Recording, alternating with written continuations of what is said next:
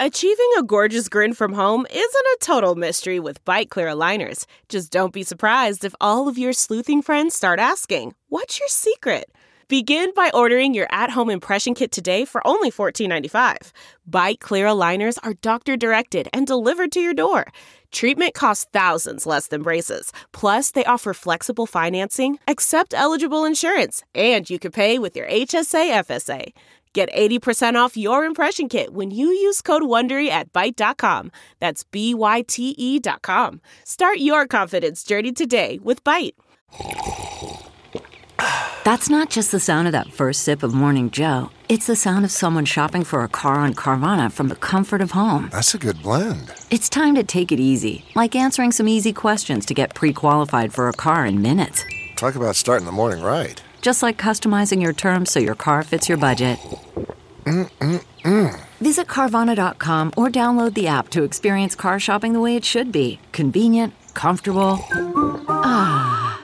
Hey, folks, we'll talk to Nick Lutsko here in just a second. But did you know the average American has 97 points they can add to their credit score and have no idea how to get those damn points? Well, Scoremaster is the new credit science that super boosts your credit score. Forget raising your credit score just a few points. The average Scoremaster user raises their credit score 61 points in 20 days or less. 61 points. I follow my credit score every damn day and 61 points is just unheard of. Say your credit score was in the high 500s to the mid 600s when you bought that new car. If you'd gone to Scoremaster first and raised your credit score just the average 61 points our listeners get, you could have saved 9 grand on your car loan. And if you own a business, you know how essential great credit is from getting a loan to funding projects to financing equipment. Go to Scoremaster first and see how super boosting your business credit score can save you a fortune. Scoremaster puts you in control of your finances, not the banks. Enroll in minutes and see how many plus points Scoremaster can add to your credit score.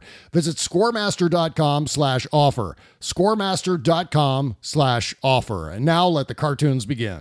Broadcasting from Resistance headquarters. Relentlessly fighting back against the clown dictator and his regime of deplorables. Never give up, never surrender. This is the Bob Cesca Show, presented by BubbleGenius.com.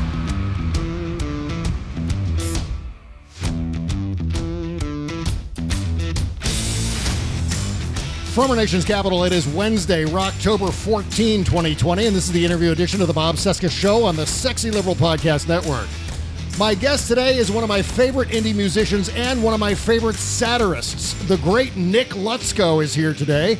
If you've been listening to my show recently, you've probably heard his RNC Dan Bongino song or his incredibly funny Boat Parade song two of the funniest damn things I've ever seen online. But Nick is also a serious songwriter and performer, not only recording albums of his own, but he also does regular work for Netflix and College Humor. Links in the description for everything. Meanwhile, if you like what you hear today, don't forget to subscribe to our bonus content at patreon.com slash Bob Cesca Show. Okay, here comes the inimitable Nick Lutsko it looks like you're keeping busy during the pandemic. I mean, beyond all the music writing and and work you do on on Twitter and so on, Spotify. How are you holding up in all of this with the pandemic and the isolation? I mean, I, I worry about this with all indie musicians that I know. I mean, how are you able to make ends meet given that you can't tour and do all the normal things that you would do as an independent recording artist? Yeah, well, I, have been really lucky in that. Um, I mean, I do I do perform and I do you know release like singles and albums and whatnot, but that mm-hmm. not where I get my primary income. I do a lot of freelance work for companies like Netflix and College Humor.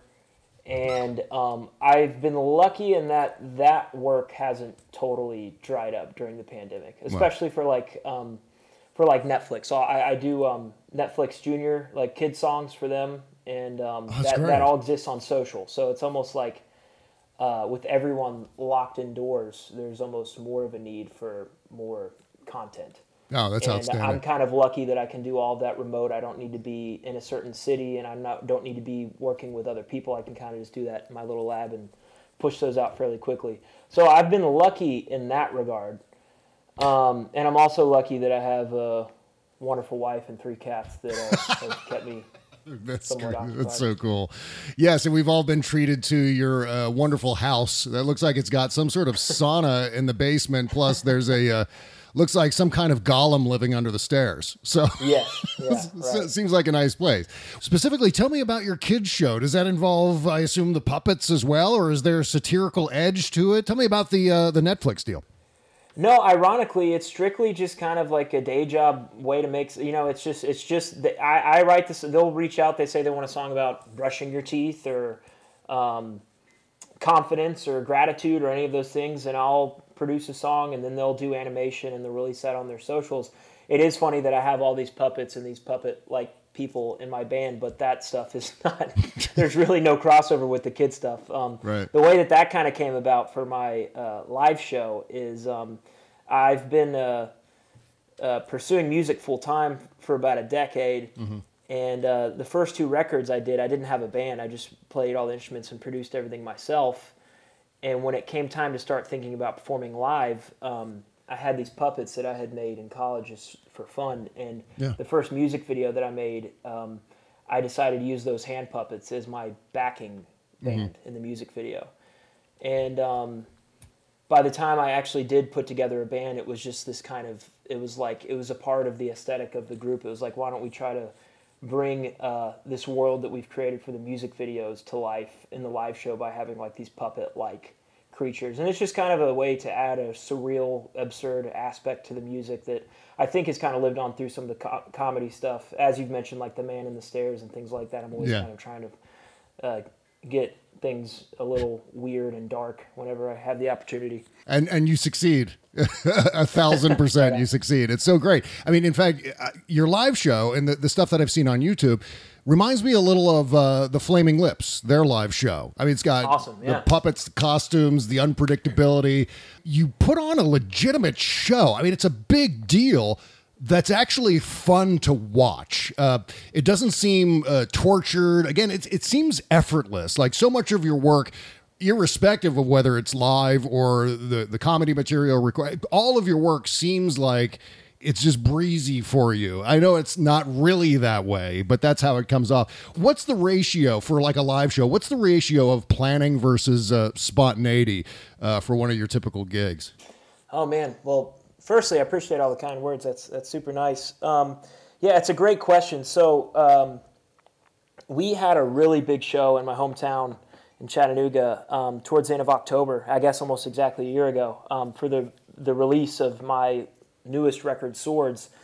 And yeah, that was months of preparation. We had giant puppets built. We had um, this local dance troupe called the Pop Up Project uh, doing choreography, and um, we had a like we the, sh- the shows are very theatrical, and we tried to just kind of you know obviously the music is top priority that everything is uh, performed well and is entertaining, but we also kind of like want to deliver on the visual aspect. And it's funny you mentioned Flaming Lips. That's a great um, example of the kind of show that we strive to put on. But um, yeah, it, I mean, there's definitely so much preparation, but then also when you're uh, like there, there's not much of a budget going into putting like it's all homemade and thrown together, and it's not like we can afford to pay uh, like the, that that show we did for Halloween. We had like um, the UTC marching brass come up, and that was like 20 So awesome. horn players come up, and then we have the 15 dancers come up, and then we had like so it's like we're asking everyone to kind of donate their time. Mm-hmm.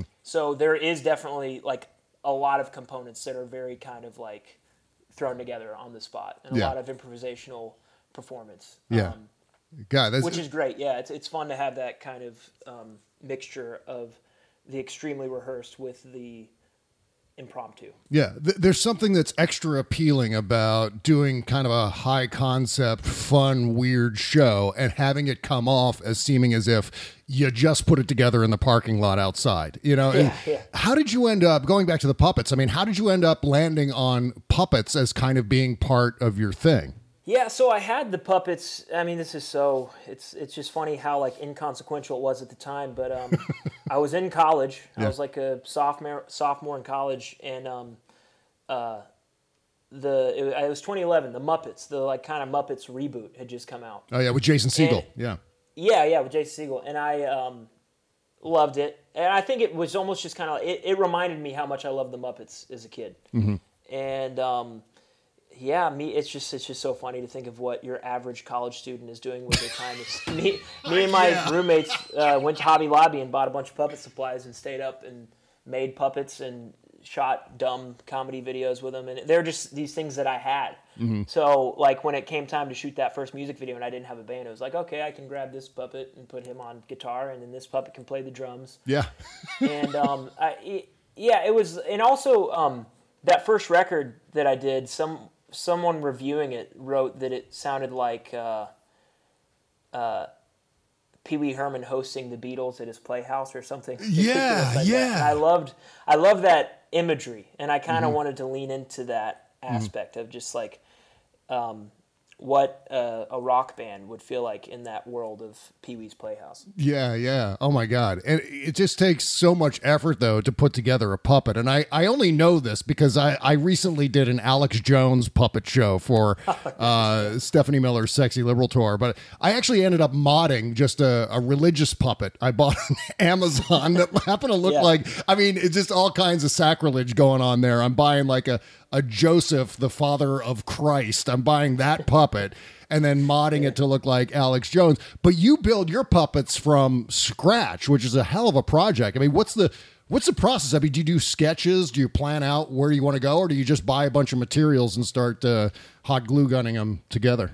Yeah, definitely the latter. I've always kind of referred to it as like pump, punk rock puppetry because I don't know what I'm doing. I cannot perform my instrument well. I just Yeah. yeah, get out the hot glue gun and I just get to work until something slightly resembles something and they fall apart so easily. And to be totally honest, in in the earliest days, yeah, I was making them all myself, but I've kind of got to the point now where I actually like hire I, I can I kind of help brainstorm like the the concept and the design, and then I hire professionals to actually execute, and that's why they've the the caliber of a lot of the work has advanced. And also my bass player, who goes by Greasy Rick, um, it's mm-hmm. really funny to kind of look at what that early prototype for what his costume was versus what it is now, because he's just he's a really brilliant artist and has taken it and just made it so much better than mm. what I had done originally. Yeah, that's one of my favorite costumes in the band. Nice. Is, is your bass player's costume? There's something about it that perfectly fits the look of, you know, what a bass player would look like as a puppet. How would you describe that? Like human-sized puppets or puppet costumes? I don't or even know. Yeah, I yeah. I guess like I kind of go back and forth between it because it started as as puppetry, but now when they're in the costumes, they're not technically puppets anymore. So it's just like a creature costumes. I don't even know what to call it, but but he yeah he especially just has this talent to. Um, he brings that character to life. Like he looks, he doesn't look like a guy in a costume. He looks like a creature, and that's just a testament of how he kind of embodies that character. It's just really brilliant. it's almost inconceivable to imagine that there's a, a gigantic audience for this in Chattanooga, Tennessee. I mean, is it? Tell us about uh, living in Chattanooga and uh, playing this music live. It, there's seems like there's just as big an audience for this kind of uh, sort of. I don't even know how to exactly describe the genre. I mean, your music defies genre, um, but there's clearly an appetite for it in Chattanooga, right? Yeah, um, I mean, I, I think uh, the way that we kind of try to um, uh, keep people's attention is we we try to just do one big show a year, or maybe a couple. Yeah. Um, maybe one smaller show earlier in the year, and then one really big one. And a, a big part of that is it's not sustainable for the the size of the production. It, we couldn't play every week, but well, uh, we we try to space out the shows that way. People are always, you know, the- it it feels like it's not oh we could catch them any weekend. It's like it's a it, you, you you can't miss it. Like it's this doesn't happen that often, and um, we always try to do a, something a little different and something a little more extravagant, which really gets hard to, to continue over time. Yeah. But yeah, yeah, that's. I mean, uh, it's it's kind of sad in that like the the show we did for the album release in Chattanooga was kind of like the prototype for what we wanted to kind of take on the road, and we we booked the biggest venue in Chat. Or, I mean, I'm sure there's bigger venues, but the it's uh, it's it's a venue called the Signal, and it's like the it's pro- probably like a 1500 capacity, and um, uh, yeah, we just tried to go as big as we possibly could, and we got all the the video shot of it, and the goal was to kind of like package that up and try to take that on the road this year. And then the panda- pandemic hit early this year and kind of foiled those plans, which um, kind of forced the pivot of the, the Twitter stuff I've been doing. Is the uh, limited number of shows is that a consequence of the elaborate nature of the shows, or is that just kind of uh, how you'd prefer to do it? Like it's just, this should be something that's special, not something that's just churned out one weekend after another. Yeah, it's it's it's kind of a combination of both, and it's also uh, yeah, it's it's it's strategical in that um, yeah, we don't want to burn out the audience, and it's also it's like it's something that once if it gets to a point where we are playing regularly on the road, um, I don't know. I mean, I definitely I'd I'd I'd been at a place in my past where it was like you're playing uh, every week, and that's how a lot of the ways I was um, making a living. But I think I also got lucky in that I was finding other ways um, to make a living through like freelance production and songwriting and whatever else that I didn't need to play every week. Yeah. Going back to genre here, the music that you perform live, the music on your albums, um, it, you know, it also has this almost maniacal offbeat style that, uh, as I said before, it doesn't land in any particular genre. How would you describe uh, the music that you write and record? I mean, outside of the comedy stuff. Yeah, man, it's it's another uh, tricky question. I just feel like since the beginning of time, I've always had this issue with um, identifying w- what it is I do exactly, in this comedy stuff has just made it even more confusing. but um, I, I think my my go to is um, alternative music. Yeah. Um, it, it's it's a little tricky because I feel like w- when that phrase came on the scene, it was given to bands like uh, Nirvana and Primus and the Red Hot Chili Peppers, who were an alternative to what you were hearing on the radio, which was a lot of like Bon Jovi and Guns N' Roses. Um, but then somewhere in the '90s, alternative just kind of became adopted as um, you know your stereotypical '90s rock. Yeah. And so, like, that's kind of where I have some trouble there. Where I, th- I think uh, the original meaning of the term is pretty true to what we're doing, in that, like, it's an alternative to whatever you're hearing on the radio or the mainstream. Um, but I do think that the the um, preconceived idea of what alternative music is does kind of go towards that 90s like matchbox 20 goo goo dolls sound or whatever Right, right. Um, but i mean it just to get I, I, I've psychedelic rock is another one we've thrown around indie rock and, you know there's all these kind of vague but there's i've never really landed on anything i'm like yep that's it that's that's what this is How did you land on the uh, xylophone as a lead instrument? Nice. Yeah, that's actually kind of an interesting uh, journey there. Um, so when it when it finally came time to kind of assemble my band, um, uh, my, the the first iteration of the band was uh, myself on guitar, a bass player, a drummer, and a percussionist. And um, it was kind of a weird. I wasn't writing a lot of music that needed percussion Yeah. But he was the the guy that kind of filled that role initially was just someone who was available and interested in playing, and it was like just kind of see what we can do with it. And um, it really added a lot, and you know, like it, there was like some conga stuff and um, just other like auxiliary percussion, tambourines and stuff, and it it was nice. But I really was wishing there was more of like a melodic element there. Yeah. And when I learned that he had also played xylophone in school, I was like, oh, we got to get the, the xylophone in here. and uh, th- that person in particular um, wasn't in the band for that long, mainly because he wasn't that interested in playing xylophone. That wasn't like his primary instrument. But I did realize how much um, I liked having that. And like, I, I just, there's just not many rock bands that uh, have a featured xylophonist. Yeah. And um, around that time, I have a, I have a younger brother. Um, he was just graduating high school, and he was taking percussion in in school, and was he'd played piano his whole life, and he'd you know done xylophone as the percussion focus that he did in school.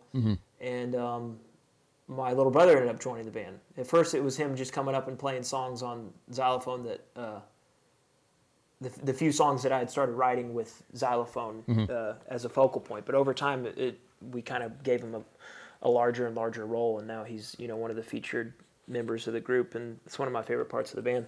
Well, one of the things I wanted to do when I reached out to you is see if I could uh, twist your arm into performing a couple of songs live here on the show. Um, do you want to start with something from one of your albums uh, and perform that for us here, or do you? Maybe we could uh, we could. I mean, we could save the because I gotta hear either Bongino or Boat Parade later in the show. Sure. But in the Okay, meantime, maybe we start with one of your uh, songs from one of the albums, or maybe something you're working on. It's completely up to you. Yeah, yeah, cool, man. Um, I'll play you the song sometimes. This Okay. song is uh, seemed to do really well on uh, on Spotify. Oh yeah, yeah. This is uh, number one right now on Spotify on your one uh, on- on your page. Yeah. Number one on the charts. Yep. Number one on iTunes. Um,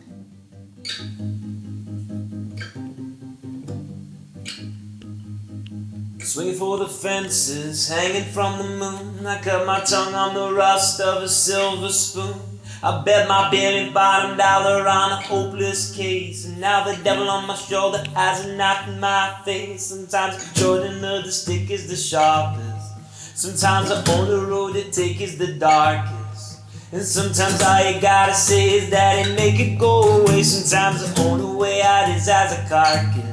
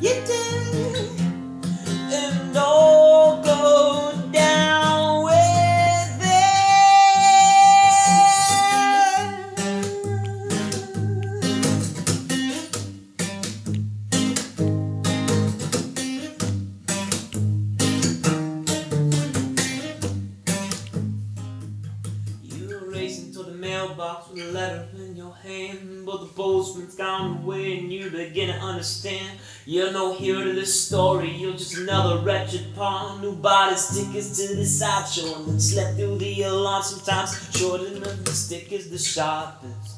Sometimes the only road to take is the darkest. And sometimes all you gotta say is that it make it go away. Sometimes the only way out is as a carcass. Sometimes the short end the stick is the sharpest. Sometimes the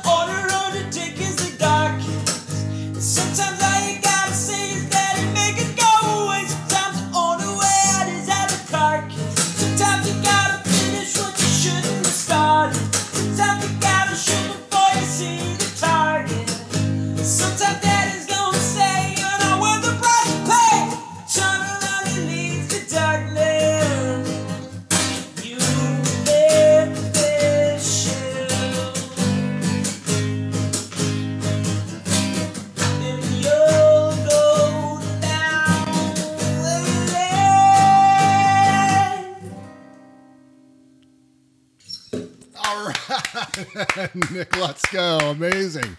Oh God, I love that song. That is the title track sometimes from your album of the same name from 2019. That's also available on all the different digital music platforms, right? Yep. And I do have uh, physical copies for sale on Bandcamp, nicklutsko.bandcamp.com. When did you first start uh, recording music and, and writing music professionally? Um, it wasn't too long ago, was it? Yeah, um, well, okay, I went to MTSU for commercial songwriting. I graduated there in 2012. And um, I spent the next few years kind of just traveling around and playing acoustic shows and m- mainly playing for tips and kind of saving up that money to get some recording equipment to record um, an album. And uh, I put out two albums, uh, one in 2013, another in 2015 and I guess it was 2016, late 2016, when I when I uh, got my first job writing for Super Deluxe. I did um, it was uh, emo Trump tweets. It was Oh yeah, Donald Trump. yeah. Yeah, it, it, it's actually not to just give this really long story, but um, I was uh, a big fan of Vic Berger at Super Deluxe, and um, him and Tim Heidecker were doing an election special for the RNC and the DNC, Yeah. and um, I was kind of following their coverage, and I recorded like this 15 second little jingle that that I unsolicited tweeted at them and said, "Hey, don't know if you guys need a theme song, but here it is." Wow. and uh, they both loved it, and um, they ended up actually making it the official theme song for that those election specials. And um, from there, I kind of Super Deluxe was producing it, so I kind of um, had some correspondence with them to make sure that they had the permission to use it and whatever else. And I just was like, "Hey, I'm trying to do this for a living, not, not super successful. You know, I've, I've Yeah. been, you know, it's not that I wasn't making money. It's just every cent that I made was going back into investing into turning it into something that was sustainable. And um, the, uh, my producer at Super Deluxe, uh, we kind of had an ongoing conversation for a few months, and then he finally pitched me on the idea. He was like, "Yeah, uh, Trump's tweets have been especially emo today. I don't know if you can you can make a song out of his tweets from the last Yeah. however many hours had been."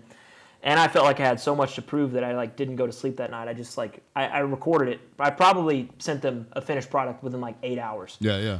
and um, they posted it and did really well. And that was just kind of the beginning. It, uh, Super Deluxe shut down in I think October of 2018. That was the beginning of a two-year um, uh, partnership where I was uh, doing. I think by then I was doing two songs a month for them, and uh, the, the most successful thing I did for them was uh, Alex Jones is an indie folk song. Oh yes, that's right. I've seen that one too. That's so great. Yeah.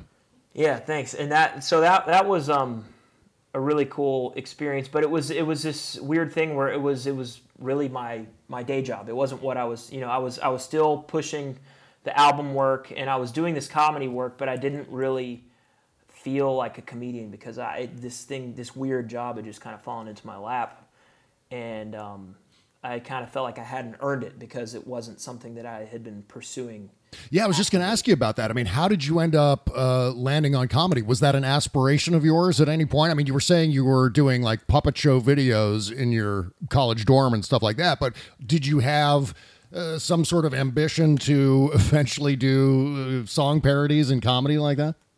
Yeah, I've always loved it, and I've always been such a fan. But I and like, I mean, in, in school, I kind of was like naturally, you know, like I've, I, I I'm not gonna say I don't think that I'm not a funny person, but I've never, I never had the confidence to. I, it should, I think it's mainly because music has always been such, so obviously my number one Yeah.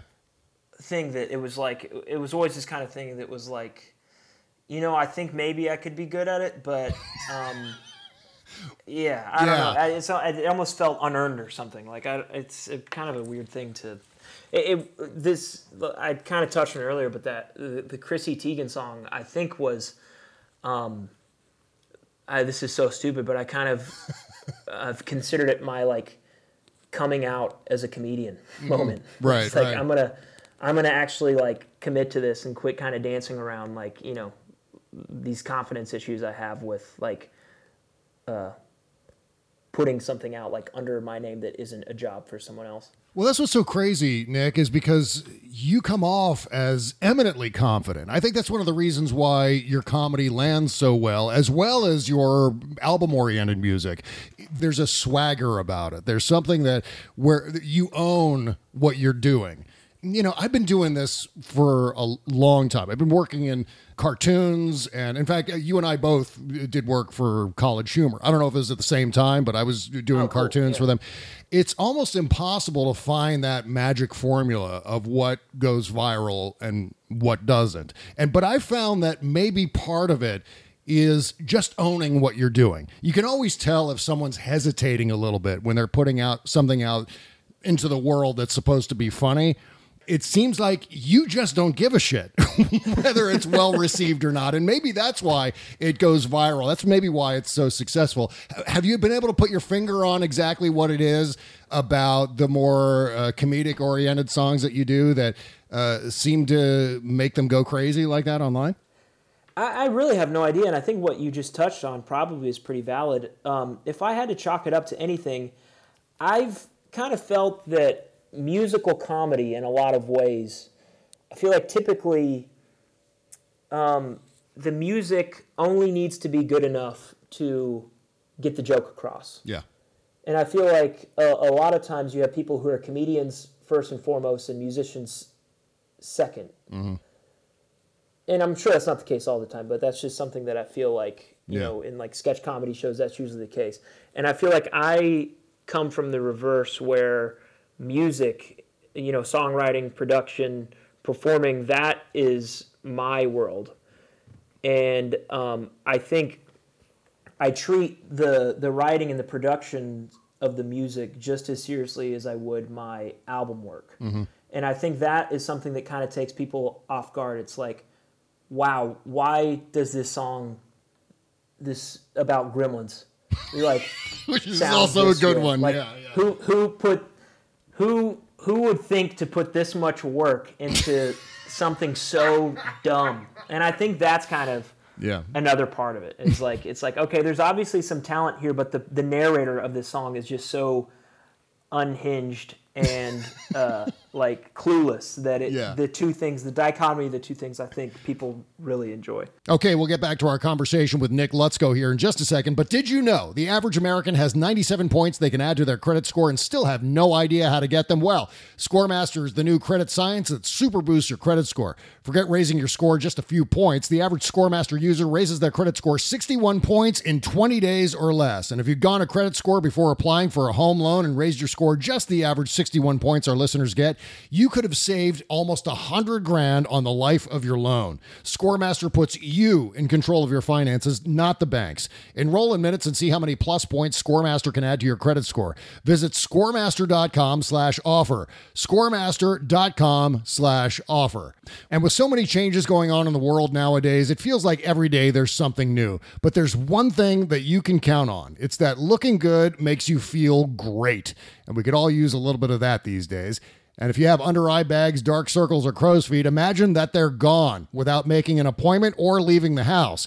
It's called Plexiderm. That's what we're talking about. It's a clinically studied serum that visibly reduces the signs of aging in 10 minutes and lasts up to 10 hours. Add some confidence in your life knowing you look your best, even if you're having a makeup free day. Plexiderm goes on clear, so nobody's going to know that you're using it. And that, that's, in fact, why guys like it. And Plexiderm works great with oil free makeup. Today, you could try a six day application trial pack for just $14.95 with free shipping when you visit buyplx.com slash voices or call 1-800-685-1292 and give the code voices. Order today, shipping is free, and it's backed with a 30-day money-back guarantee. Make those wrinkles, lines, and under-eye bags disappear with Plexiderm. Visit buyplx.com slash voices or call 1-800-685-1292 and say the code voices at checkout. Thank you. The Bob Cesca Show. So I, I want to get into this now because I've been playing the Dan Bongino song and wi- completely without your permission. I've been playing the Dan No, Bongino song and the Boat Parade song, giving you full credit, of course, obviously, uh, on my podcast over and over again. Everyone loves this. My girlfriend Kimberly Johnson also does a podcast. She thinks Boat Parade is the funniest goddamn thing she has ever, ever seen in her entire life. And it's the yelling at the end, it's the screaming. I've, I've been referring to, especially these two videos, as being aggressive mockery. I don't know if that's at all accurate. I don't know if that was your intention to aggressively mock uh, people like Dan Bongino or these boat parades. but let's start with Bongino. I mean, how did that idea form in your head? And is aggressive mockery at all in the ballpark of what you're trying to do? Yeah, I think that hits the nail on the head, and it, at least in some kind of subconscious way. I think. Um, so, so as I kind of touched on these these songs I've been doing, it's basically like my typical work week. It's like okay, say this week I'm working on a college humor uh, video, and next week I have a Netflix video, and if I have one day in between, like a Friday open, it's like that's the day I'm gonna sit down and write and record and shoot a video and upload it. I want to do it all in that one day Yeah. free that I have, and that's exactly what happened with the RNC. It's just I woke up that morning, I didn't have a job uh, due immediately, and Mm-hmm. um, I just got online and I saw like the the RNC was starting that week, and it was like, okay, I guess I'm writing a song about the RNC. and um, See, that's what I mean. That's like the effortless place that it comes from. It's not like you're necessarily slaving over this, like, hmm, and, and you've got, uh, you know, you got a whiteboard up there and you're kind of Right. charting out how to go with this, creating an outline. It seems like it was just like, oh, RNC, let's do that. Yeah, and I mean that that is the true difference between this comedy stuff and my album work because the album stuff is like truly um like I do slave over it for probably and like I think I've learned that like it's not necessarily to the song's benefit like because I've realized how strongly people react to these things that I throw together in sometimes hours. Um, but yeah, I started I started writing the the RNC song specifically, and I those first few lines were just so I want to be at the RNC, and it's like I'm looking at the list of people who are gonna be like, okay, McCloskey, we just learned about them two minutes ago, but I'll throw that in there. Yeah. And then it got to the I want to sit with, and it was like, okay, who am I gonna put in this song? And it was like I don't know how I landed on Dan Bongino. But it's just like his name is just so fun to sing that it was just Yeah. like as soon as I came up with it, it was like there's not really a real point here, but yeah, that's what I'm going with. Oh, and he's perfect to include. That was you landed on exactly the right person because he's very easy to rankle. By the way, has has he blo- Right, has he has he blocked you yet? He hasn't. That's actually it's a little disappointing. He hasn't so much as even acknowledged it. Although there has definitely been some sketchiness. Um, the the tweet was flagged as sensitive material, like Oh at its God. peak viral moment. I felt like, because it was just kind of really picking up steam. It, it like got blocked. And if you're already following me and you're already engaged, you can't see it. But if you were to go on my page through a new Twitter account, it kind of like ha- it's like blurred out, and it's like you have to click to approve the sensitive material. And there's nothing inappropriate about that No. that video. Um, I'm convinced that there was like some kind of right wing troll farm that like mass flagged it or something. to Yeah. make that happen. And that's the closest I've gotten to any kind of recognition from him or his people. I Well, presume. I love how you're not trying to make some sort of sophisticated argument against all this crap. You're almost hitting like Dan Bongino and Trump's like raging id with your own raging id. Right? Uh, yeah. Exactly. Yeah. Am I reading too much into it? no, I think that's that's my favorite part about that song in particular. Is like it's so obviously like topical. Like it Yeah. was the like I wake up writing a song about the RNC, but then when you listen to it, it's like not. It's not about the RNC, and it's not at the same time. Like it's about this crazy guy who idolizes Dan Bongino and the RNC, but he doesn't really even understand it or get why like he Yeah. doesn't he he respects the flag so much but he doesn't even recognize how you're supposed to like recognize the flag or what it stands for and mm-hmm. he he he has this man under his sta- like nothing makes sense about it but i think you kind of yeah you you nailed it in that like there's something about this guy's blind uh, angry enthusiasm that is just in sync with Mm-hmm. Trump supporters. Like, and um, yeah, it works in like a very abstract way. yeah. I think. Yeah. I mean, do you ever hear from uh, Trump supporters who mistake the videos for being pro Bongino? I mean, it seems like right at the beginning. I think one, that's one of the reasons it works so well is right at the beginning. You're not quite sure whether you're actually for real or not. And that's kind of the best satire when you're Yeah. initially unaware that it's satire and then, oh, and then it starts to evolve and there's the man in the stairs. Uh, That's when you realize, oh shit, this is not what I thought it was going to be.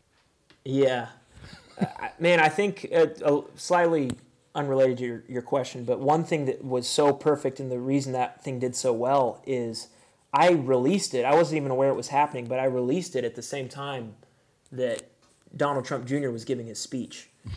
and like, if you play the script, like his face was red and sweaty. Like it, it was like it was the same energy, and that was the meet. It was like, oh my god, how did this just? It's like this guy just saw into the future and saw Donald Trump's speech and like simultaneously released this song. Like it was this weird, like supernatural coincidence that happened there that was pretty amazing. But um. I, I've I've run into that a lot. Where especially the Alex Jones song that I did for Super Deluxe was the mm-hmm. worst example of his fans just totally co-opted that song, and he he himself played it on his show, and he had a freaking competition of he put he had like a twenty thousand dollar competition to see who could do the best cover of it, Oh and like it's blatantly mocking him, but somehow his fans just love it. See, that's great. That is perfect. That is a huge victory for you. That Yeah. You were able to infiltrate in a way that they had no idea. I mean, maybe Yeah. maybe Alex Jones knows, or maybe one of his producers know. I mean, I've had interactions with those people, and uh, you can always kind of hear a little bit of a snicker behind the scenes, like. Yeah. I don't know if we take all of this seriously, what he's saying out there on stage. It just doesn't Well, make any he- sense. He he tried to go on his show and say something insane like, "I have intel. Uh, we know uh, we have intel that we have fans at Super Deluxe, and they they they they sold this to the higher ups at Super Deluxe under the guise of mocking uh, me, but really they're fans of mine, and they know that this song is going to red pill millions of Americans." and like he has this whole story of how this song was some elaborate attempt to, uh, in his terms, red pill Oh, that's so great. So you're actually now part of the globalist conspiracy, Nick. Yes, exactly. On his side, apparently. yeah. That's right. So I got to ask you, you mentioned the sweating. Is the profuse sweating real? Is that intentional or is that just part of the anger of the character you're playing? It's definitely uh, not real. I don't know if I'm quite ready to um, reveal all my secrets in Okay, that, in that okay. realm. I feel like there's probably going to be a great reveal at some point, but I definitely have a method to get myself to where I am Yeah. in these videos. Yeah, I don't naturally just. Uh, um, Just break out in profuse, like, have a Yeah, visi- yeah. You don't have a visible layer of slime on you at all times. right, yes, yeah, yeah, yeah. yeah. the thing that is so great it's about the end of the bongino video but especially the end of the boat parade video at the end of those videos you look like i feel most days following this. I mean i gotta cover this shit up close. I'm just my face Yeah, pressed right. against computer screen 24-7 and just ingesting the madness just sticking my face in the plasma that's zipping through my living room every day. Uh, and so i feel like that. I feel like that character. When your mouth starts bleeding because you're screaming boat parade so loudly i'm like yeah I, I i have so been there i don't know if a lot of people can say that but yeah i have been there um That's hilarious. yeah, yeah. Was Boat Parade another one of those like one day projects, or did it take uh, an extended period of time to put all that together? Because you did a lot of exterior work in there too. Huh? Yeah, I, I think um, all of these songs that I've just started writing for Twitter over the last few months, they probably have a little bit of, of an improvisational quality just because, like, part of um, the limitations that I put upon myself is it's kind of like I'm wanting to learn to trust my instincts more and just kind of go with the first idea and just like do it. I, I got touched on this earlier, but like I've really like a lot of songs on that record, Swords, were probably three years of just toiling and Wow. a lot of stuff that probably didn't need to, and just learning to trust. Like my first, like it, it's kind of funny because with the RNC song, it's like this melody. It, it just started with the melody. My, I wanna be da da da, and my first instinct was like, this is too simple. It's so silly. People are like, I had no idea. I really, truly did not believe that anyone would.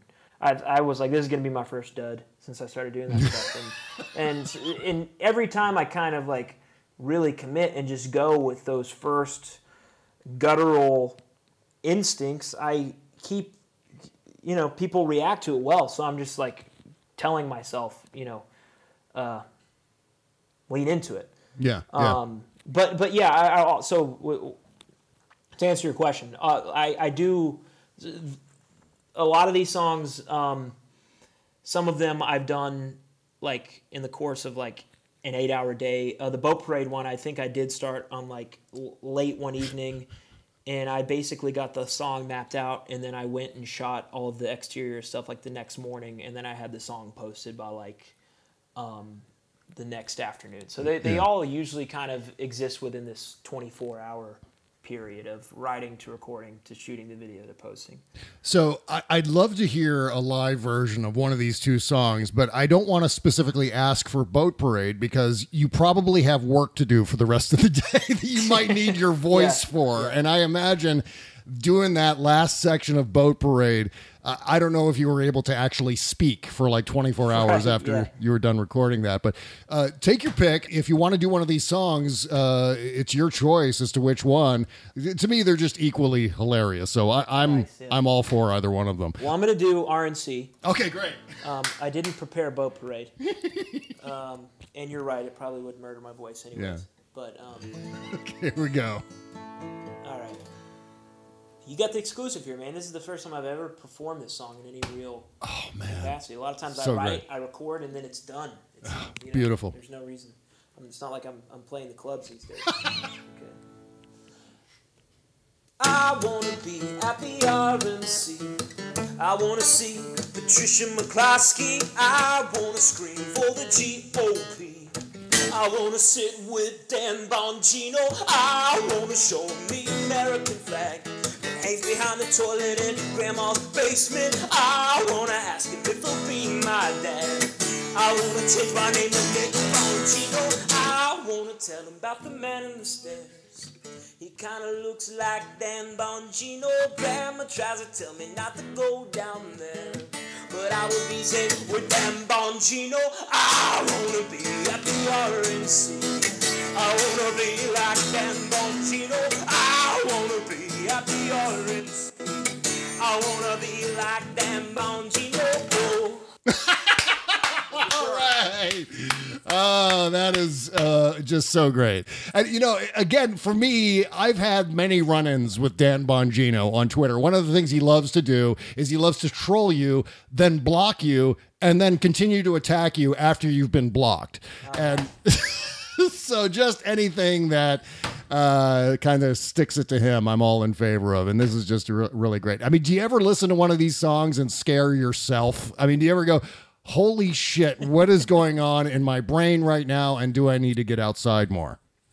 Yeah, yeah, every day. All the time. I got to ask you too. Did Spirit Halloween really deposit money in your Venmo? Yeah, they did. They really did. Oh my God. Can I ask how much they put in your Venmo? Was it uh, a thousand dollars for a hundred retweets? So it, it was not the specific amount that I requested, and I, I usually would be happy to share the amount with you, but I did. I just had the Spirit, or sorry, I had the New York Times reach out about that song. Oh my they God. Also asked for the specific amount, and I reached out to Spirit just to make sure they were cool with it, and they specifically requested that I do not reveal the amount that I was paid. So Okay, fair enough, keep, fair enough. to keep the gods at Spirit Halloween happy. Yeah. Well, Um, yeah. I mean, you actually did a service for them, and uh, until I because until I watched your video, I thought it was called Halloween Spirit. I had no idea that it was Oh, okay. actually Spirit Halloween because Spirit Halloween is kind of like saying Christmas Merry or Birthday Right, yeah, Happy. yeah, yeah. It just Right, seems yeah. it seems backwards. Uh, well, if you, if you guys promise to keep it secret, as I know the internet often does, uh, I will give the exclusive to your listeners that the Spirit Halloween saga is not completed. oh and man. there is more to come. So stay tuned. Yeah, see, that was another one too, where it took this turn toward the end that was so perfect, where it goes from being just this thing about Spirit Halloween and the fact that Yeah. they've got ghouls and skeletons into a, a, just a straight on attack against Jeff Bezos, which is just Jeff Bezos killed all of these retail uh, stores and now uh, opened them up for Spirit Halloween. It's, uh, it's a perfect statement. Um, so I, I wanted to ask you too: Are your parents still around, and do they follow your career, or do they maintain a safe Yeah. distance from from Yeah, Twitter, no, or what? I live in the same hometown of my parents. Oh, great. And um, yeah, they're great. They've been they've been really supportive. Um, yeah, I mean they're definitely. It's actually very funny because my mom, every new video, um, I don't know if you've seen the one about baby blood. That one is probably. Uh, Oh, the yes, most yes. upset she got. Yeah, she was. Uh, she was not into that. And she was like, "What?" And uh, especially when I started doing the real sweaty, she was like, "What are you doing? You're alienating all of your fans and blah blah blah." But she sees them do well, and she's kind of gotten to the point. She's like, "I'm done." She's like, "You kind of seem like you know what you're doing. I'm gonna I'm gonna stop critiquing these." And now it's been a while since she's uh, she's always been so supportive of everything I do, and she's awesome. Even even if at first she's somewhat uh, um, doesn't get it. Yeah, right. Fully. Yeah, I know. Coming from cartoons, I know exactly how that is. I think my first Yeah. big viral cartoon had the word cocksucker in it. So I was just like, hey, hey, mom, Yeah. look at this Yeah. cartoon. It's it's going crazy on the internet. And no, no. Why did you why did you do this to me, Bob? yeah, right.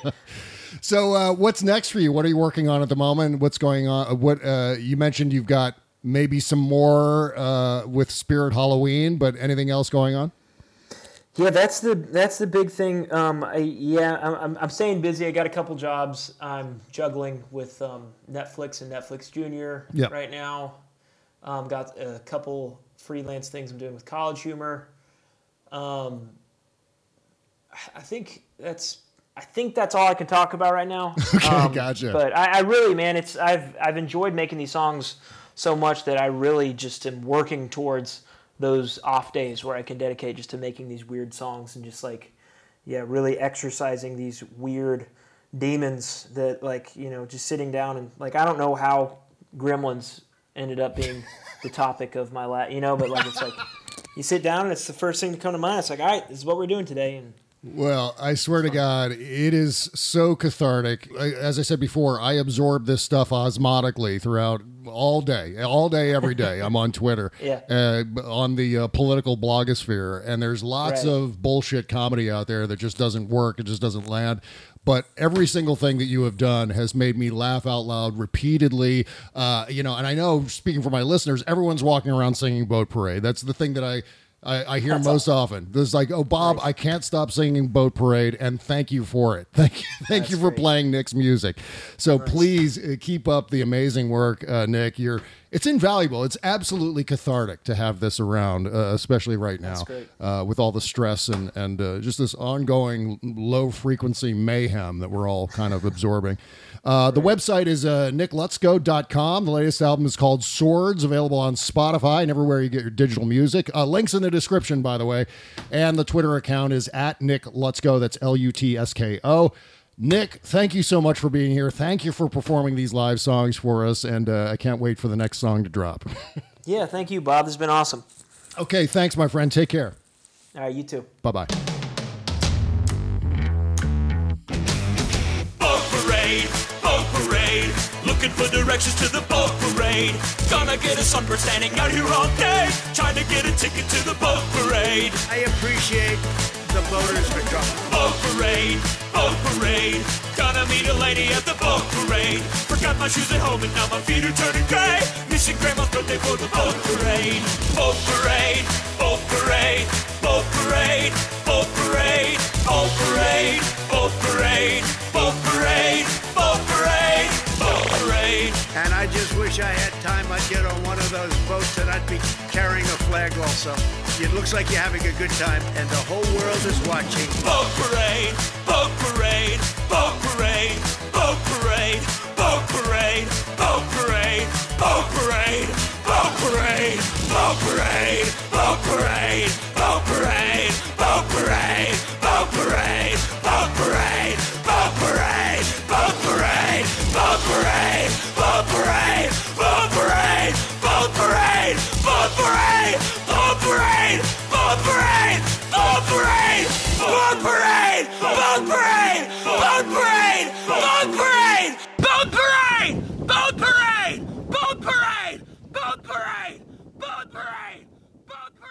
With so many changes going on in the world nowadays, it feels like every day there's something new. But there's one thing that you can count on it's that looking good often makes you feel really good too.